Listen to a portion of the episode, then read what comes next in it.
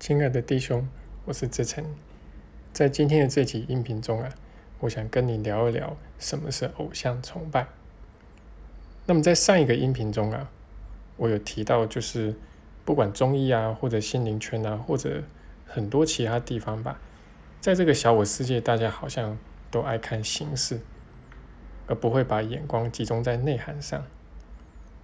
那就中医或者心灵圈来说，其结果其实就是身体有没有真的被医好，好像变得不是那么重要了；或者我们的心有没有真的疗愈，就变得不是那么重要了。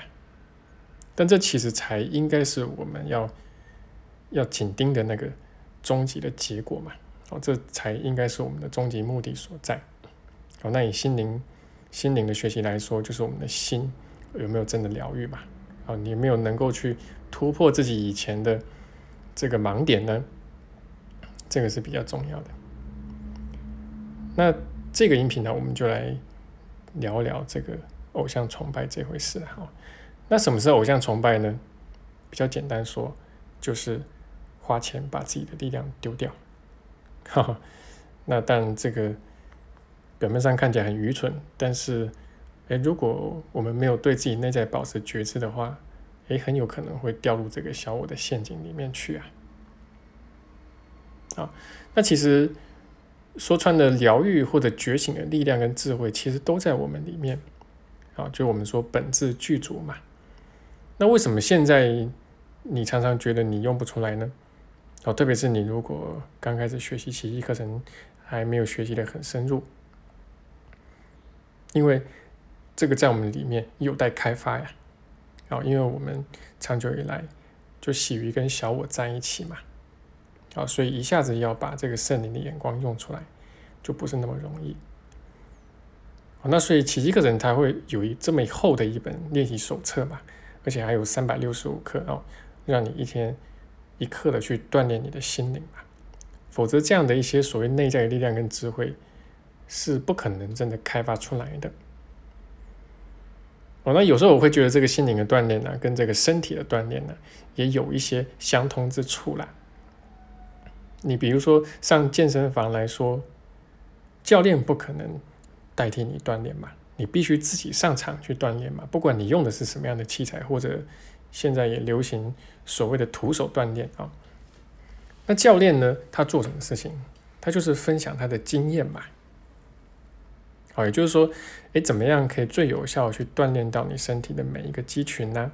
什么样的运动锻炼到的肌群比较多啊？好，然后呢，当你从事这些运动的时候，啊，就是呃，不管你是用划船机啊，或者踩飞轮啊，或者跑步机啊什么的啊，等等举重啊，好，怎么样去避免你受伤？啊，这个就是教练他的一个作用所在，分享经验，当然他。不能代替你去锻炼，你看这个我们都很明白，对吧？看起来很直观。那么其实心灵老师它的一个作用，甚至是所谓宗教人士吧，啊，不管是佛教里面所谓师父，或者是基督教里面所谓神父，其实他们就好像是你的心灵教练一样嘛。好，当什么样的方法能够有效的去用最甚至用最快的速度可以疗愈你的心灵呢？让你可以放下你的。追究跟恐惧呢？好，那呃，怎么样在这个修炼的过程中避免受伤，也就是避免掉进小我的一些坑跟陷阱呢？好，这个就是心灵老师他之所以存在最主要的目的，其实也就是分享经验啦。那一样，他也不可能代替你去锻炼，所以三六五课还是要自己练，对吧？啊。那如果说我们把老师给神格化，哦，然后把他树立为一个偶像，去崇拜他，哦，但这个各种法门五花八门的，那其实都不乏听说有一些老师师傅啊，会让，比如说让学员在这个胸前带着他的头像啊，或者是说就是去冥想他呀，然后去跟他连接啊，然后想象师傅是很有力量的，会疗愈他，会给他力量啊，等等啊。那你会发现，当你去做这样的事情的时候，你的心灵啊就会失去了它本有的力量。当然，你会感觉这个师傅很有力量，而且他能够给你一些力量，但是终究这个会是虚假的，那不会是一个真正的力量。好，那就好比你天天上健身房，但是每次去了都不锻炼，就坐在旁边欣赏教练那个强健的二头肌跟马甲线是一样的，听起来很荒谬，是吗？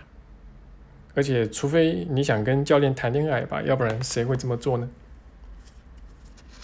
？OK，那这个是关于偶像崇拜。好，那所以总的来说，偶像崇拜它是不会有用的。好，那么当然，它之所以虚妄，是因为它没有办法真的解决你的问题呀。